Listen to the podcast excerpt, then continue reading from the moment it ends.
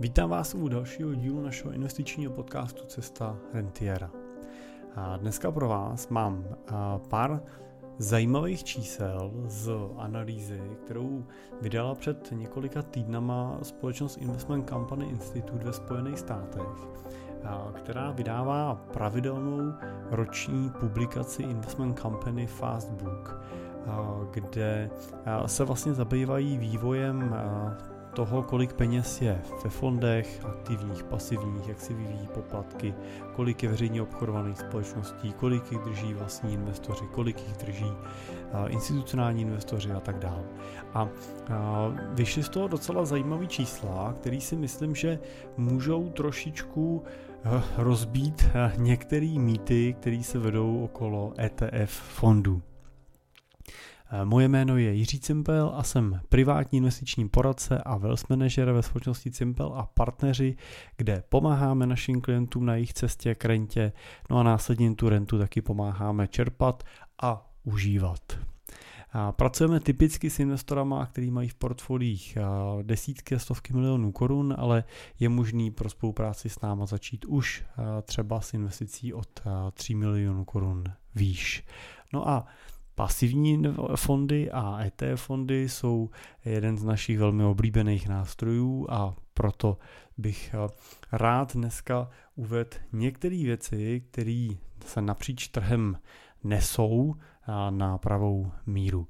O ETF fondech se totiž eh, poslední dobou hlavně teda z úst aktivních portfolio manažerů často ozývají neúplně neúplně objektivní uh, informace uh, směřující k uh, tomu, že se nafukuje bublina a že trh je ETF-kama válcovaný a, a, a že se špatně hledají příležitosti a tak dále. Abych chtěl ukázat, že to není zase až tak úplně pravda.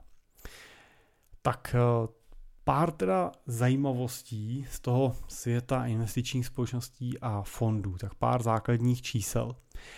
Ke konci roku bylo ve světě přibližně 131 tisíc regulovaných fondů.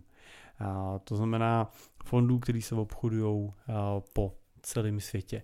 Pro zajímavost, na všech akciových burzách na světě se obchoduje jenom 43 200 společností. Takže těch fondů je vlastně víc než třikrát tolik, než je vlastně třeba konkrétních akcí.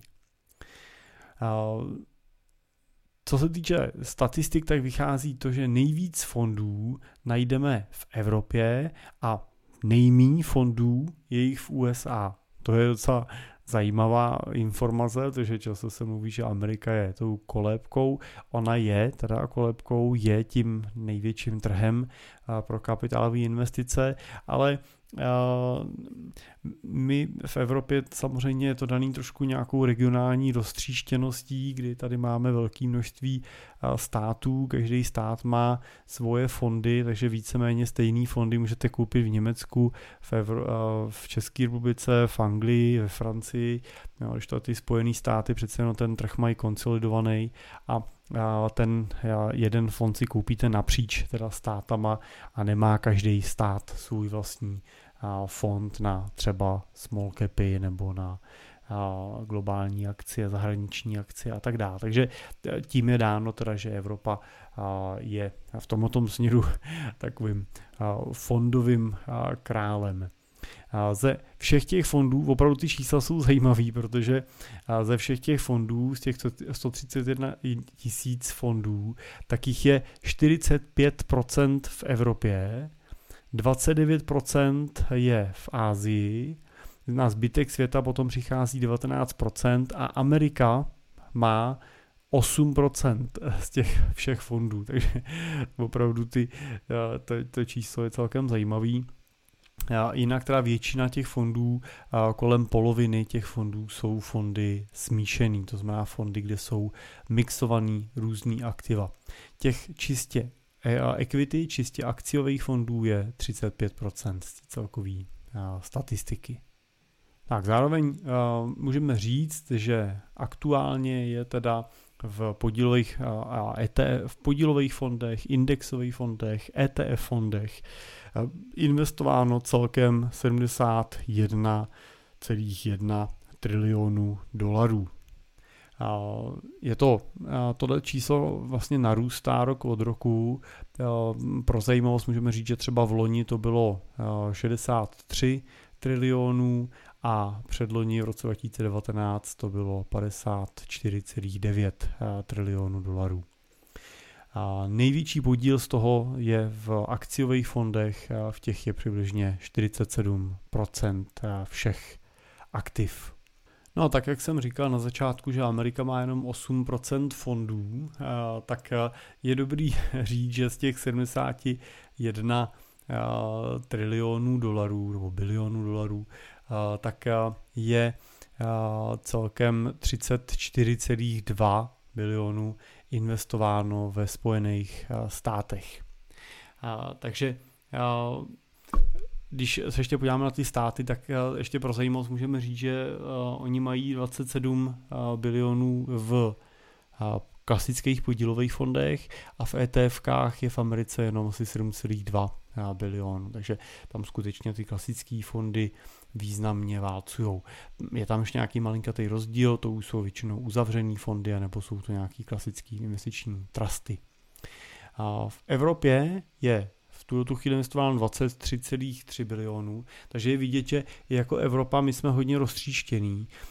Ty, ty fondy evropský jsou samozřejmě mnohonásobně většinou menší než ty fondy americký, protože v Americe je 8% fondů, v Evropě jich bylo, v Evropě jich to číslo bylo 45%, ale v Americe máme 34 bilionů dolarů investováno a v Evropě 23 bilionů dolarů.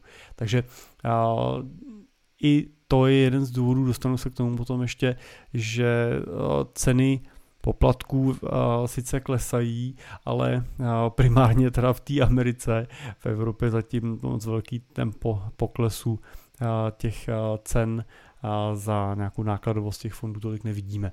Ale je to hodně daný právě tou roztříštěností a právě tím, že těch fondů je tady mnoho, mnoho, mnoho násobně víc než v té Americe a mají menší kapitál a jsou rozdrobenější. Tak co je zajímavé, je třeba statistika, která ukazuje, že 48% amerických domácností vlastní nějaký fond, nebo většinou v průměru vlastní čtyři fondy. Jo, že ale minimálně těch 48% má aspoň jeden fond. A což by bylo docela zajímavý se podívat, jak to vypadá třeba v Evropě a možná ještě zajímavější by bylo zjistit, jak tato statistika vypadá třeba v České eh, republice. Myslím si, že kolem poloviny určitě nebudeme v Čechách. Tak na konci roku drželi investiční společnosti, včetně teda ETF, to znamená klasický fondy i ETF, tak drželi 32% podíl ze všech vydaných akcí v Americe. Uh, to znamená jednu třetinu akcí veřejně obchodovaných společností drželi fondy, zbytek bylo teda drženo, bylo drženo jinýma investorama, než jsou fondy. Jenom pro zajímavost, v roce 2018 tohle bylo 30%, takže ten nárůst tady není úplně extrémně dramatický. Jo. Bylo to tak, že jsme viděli 23%, který pardon, 30%, který drželi v roce 2018 fondy těch veřejně obchodovaných akcí, 2019 to vyrostlo na 34%, 2,20 to kleslo na 33 a 2,21 to kleslo na 32. Takže nevidíme tady úplně nějakou, nějaký jako panický nárůst toho, že většinu americké nebo většinu společností, většinu akcí vlastní ETF a tak dále. Vidíte, že je tady pořád 70% toho trhu, který budou aktivní investoři. Tak a co je taky eh, dobrý uvíc na pravou míru, je to, že na konci roku 2021 bylo v indexových fondech eh, a ETF-kách, ETF fondech indexových 12,5 bilionů dolarů a aktivně řízený fondy spravují pořád cca 57% majetku. A ty indexové fondy a ETF teda potom ten zbytek. A tady už teda vidíme velký posun, protože ještě v roce 2011 bylo, tehdy bylo ve fondech investováno 9,9 bilionů dolarů a to rozdělení tenkrát bylo 79% ty aktivně řízené fondy a 20% indexové fondy a ETF indexový. No a v roce 2021 tenhle poměr už vypadá teda jinak a je tady, 50, je tady celkem 29 uh, bilionů dolarů a uh, z toho je 57% zpravováno v aktivních fondech, takže tady vidíme velký odtok eh, aktiv a ten byl ve prospěch teda těch pasivních fondů, to znamená indexových fondů a ETF fondů, a kde vidíme celkem teda 43 ten, tu zbylou část. Takže aktiva narůstají, za těch posledních 10 let se skoro strojnásobily celkový aktiva. Oni teda tím pádem narostly i aktiva významně těch aktivních správců, ale velmi významně víc narostly ty aktiva těch pasivních správců. Je to daný i tím, že skutečně těch posledních deset let nebylo pro aktivní správce příliš pozitivním obdobím, nedařilo se jim překonávat indexy, což ale nechci tím říct, že to tak musí být navždy a uvidíme, třeba se dočkáme toho, že zase právě nějaký spasivnění toho trhu, ten skoro poloviční poměr těch investic, které jsou v těch fondech pasivních, tak může samozřejmě být významnou příležitostí pro aktivní portfolio manažery pro to, aby našli tu svou dávku toho nadvýnosu vlastně nad tím trhem pasivním. Zatím teda musím říct, že z posledních měsíců mám spíš pocit toho, že místo toho, aby hledali tu cestu v těch výnosech, tak ji hledají v různých dalších v přidaných hodnotách. Jo. Jednou z nich je téma ESG a SRI investic, to znamená takových těch společensky odpovědných investic, kde když v podstatě věru na jakoukoliv zahraniční konferenci, tak téma právě toho společenského odpovědného investování je téma číslo jedna, jednoznačně, který aktivní správci diskutují a na který se zaměřují a kde hledají tu svoji přidanou hodnotu. A samozřejmě ji tam budou mít jo, nad eh, rámec těch pasivních fondů. Se dá říct, že v dnešní době zatím ještě je to tak, že ten nějaký aktivní přístup k tomu výběru těch společensky odpovědných společností bude pravděpodobně lepší variantou než ten výběr jenom na základě indexového nějakého hodnocení. A na druhou stranu pořád ta investice je primárně činnost za nějakým účelem zisku, dáme tam teda zhodnocení a tam zatím pořád teda se aktivním správcům příliš eh, nedaří na, nad těma indexama eh, v nějakém dlouhodobém průměru vítězit. A samozřejmě tady čest, eh, čest výjimkám. Tak, tak je otázka, jaká bude ta cesta. Jo, myslím si, že, jak říkám, jo, aktivní správci se snaží najít ty příležitosti i v jiných cestičkách, než jenom, uh, než jenom ve zhodnocení. Uh, jednou z nich je třeba ta uh, společenská, ekologická angažovanost těch společností, které vybírají do portfolia. Druhá z nich, podle mě trošku relevantnější, může být třeba snaha o to přinést třeba menší volatilitu než ten trh jako takový. Tak uvidíme. My, my určitě sledujeme to téma aktivní versus pasivní fondy a moc rádi do portfolia budeme aktivní správce přidávat.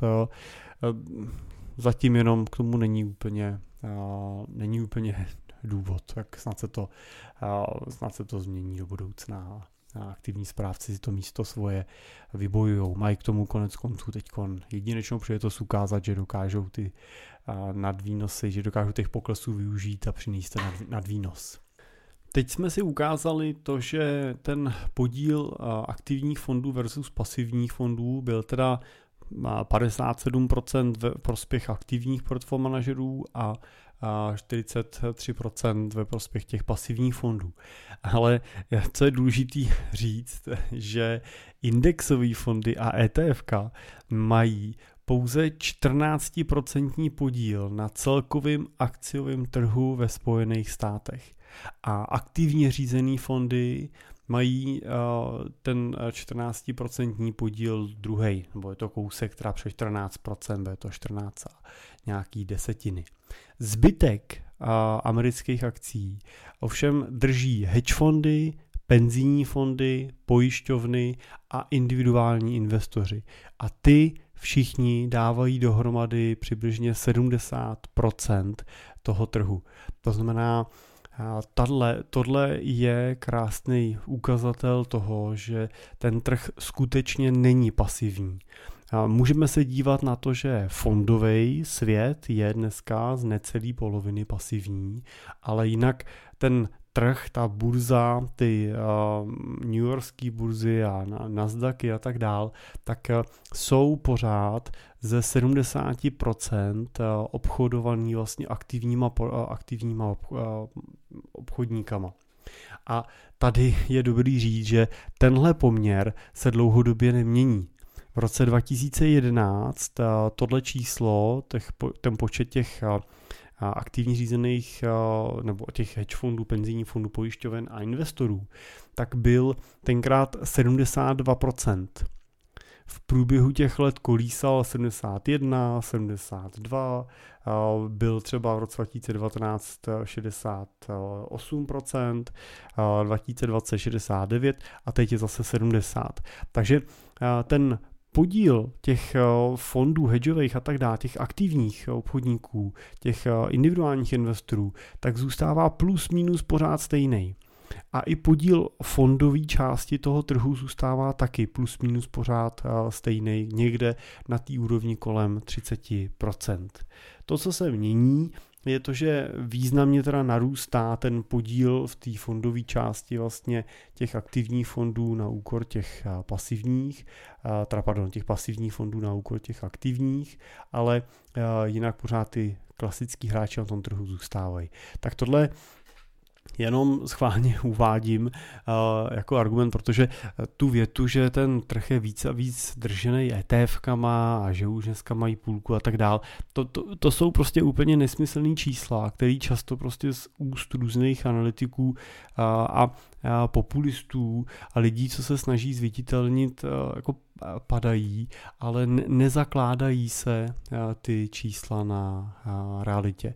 Já dám do popisku podcastu, tak dám odkaz na tu analýzu, takže můžete se jí prolouskat sami, uvidíte tam, uvidíte tam ty, ty grafy a tak dále, takže můžete sami prostudovat a sami si ty data, co teď říkám, ověřit.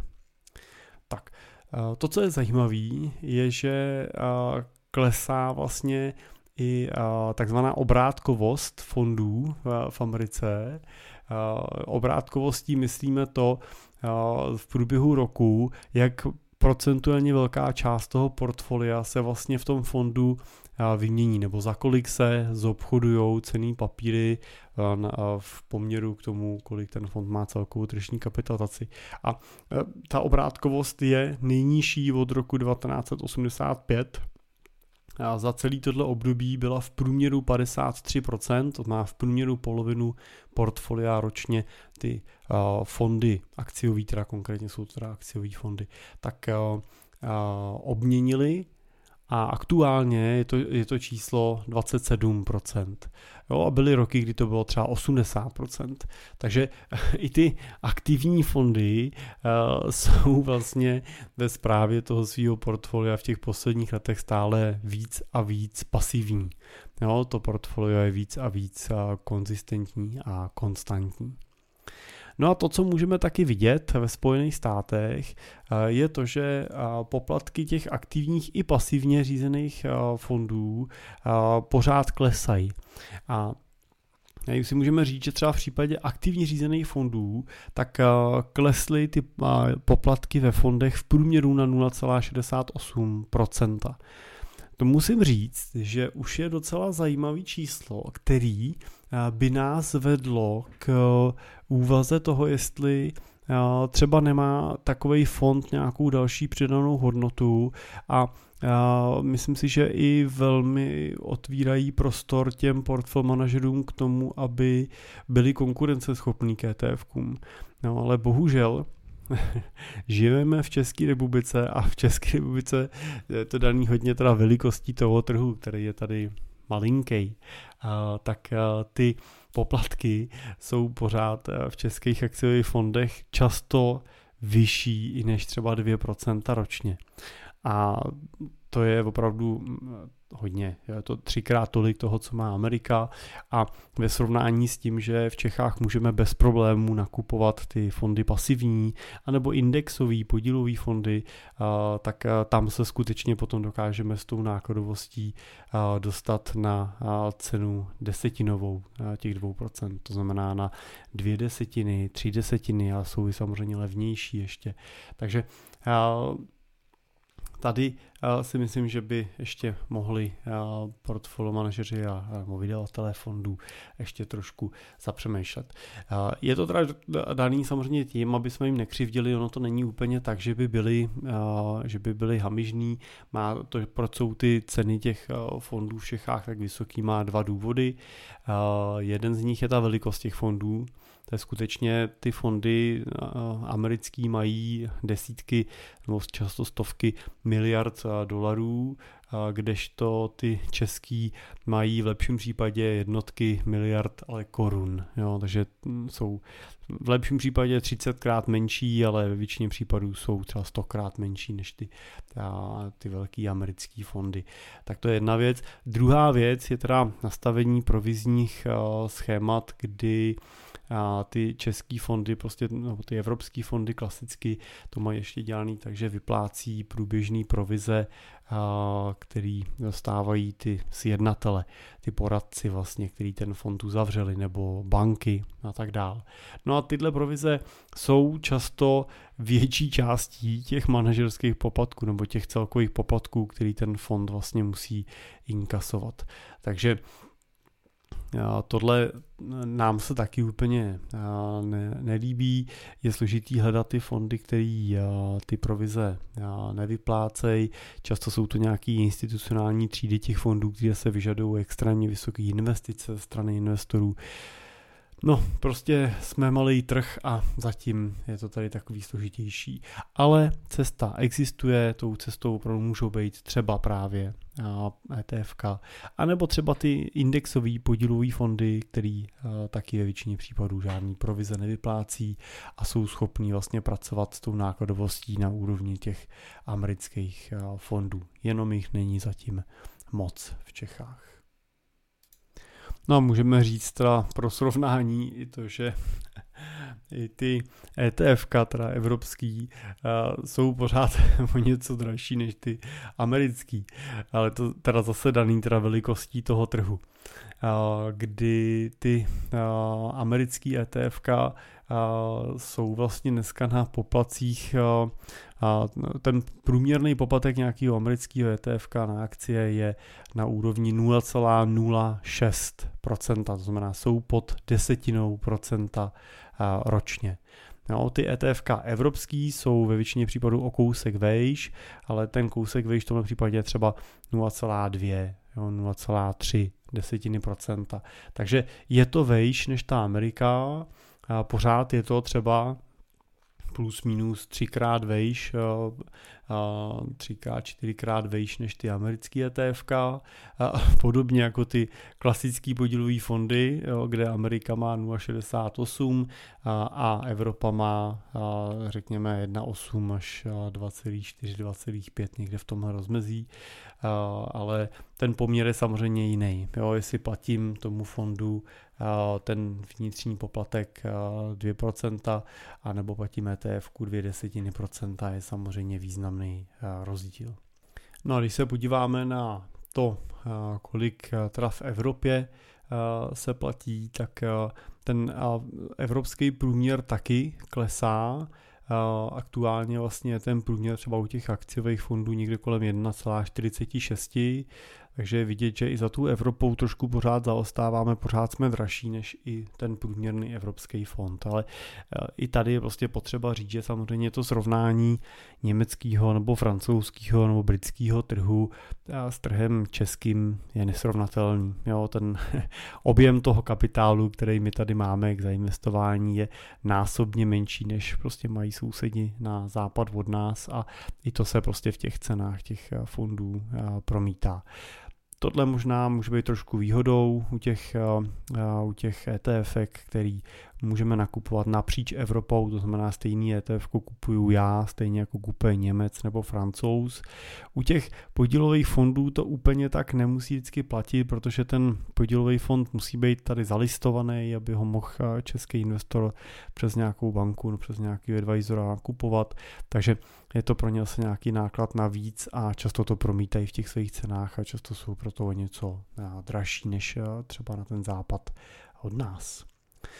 Tak, ještě bych doplnil eh, to, že není úplně eh, snadný eh, z Evropy nakupovat ty americký ETF nebo fondy a stejně tak z Ameriky není úplně snadný nakupovat ty evropský ETF nebo fondy. A když už je koupíte, tak pak zase vám hrozí, že když si koupíte americký ETF, koupíte přes nějakého třeba amerického broukra, tak v případě by se s váma něco stalo, takže budete se podlehat eh, jinému deňovému řádu z pohledu třeba dědictví a tak dál. Takže má to svý mouchy. Myslím si, že skutečně pro evropského investora je nejjednodušší a nejbezpečnější investovat, pokud se bavíme teda o fondech, tak přes ty evropský equity, přes ty evropské fondy, to znamená fondy, které podléhají ty regulaci USIC podle evropského práva, kde pak máte jistotu, že že prostě se na vás stahují evropské pravidla, které jsou v mnoha věcech jako podstatně výhodnější, jednodušší než ty americký.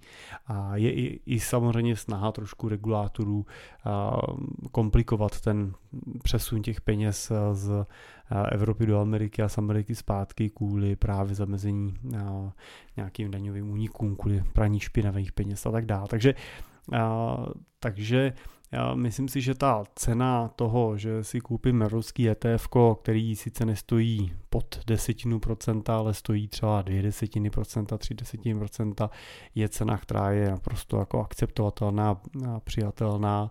A věřím, že co se těch aktivních manažerů týče, takže i oni budou hledat cesty, jak ty náklady do budoucna Eh, snižovat, anebo ztransparentňovat, jo, že se prostě opravdu prostě vyčlení třeba ty provize eh, z těch nákladů a že jako klient budete moci eh, volit, co budete, co nebudete platit. Tak, no a to je všechno. Tím jsme prošli asi to nejzajímavější z té analýzy. A znova řeknu, že je ta analýza, budete ji mít v popisku, takže se na ní můžete podívat, můžete si ji projít a proklikat, co vás bude zajímat. A, a, a já už to dneska uzavřu, ať z těch čísel vám hlava, hlava nepraskne. Tak doufám, že byly pro vás některé ty čísla zajímavé. Doufám, že jste neusnuli za volantem, pokud posloucháte při řízení. Pokud večer, tak možná to byla dobrá pohádka na dobrou noc a posloucháte ji druhý den. Tak každopádně díky za pozornost a budu se těšit zase brzo naslyšenou u nějakého dalšího dílu.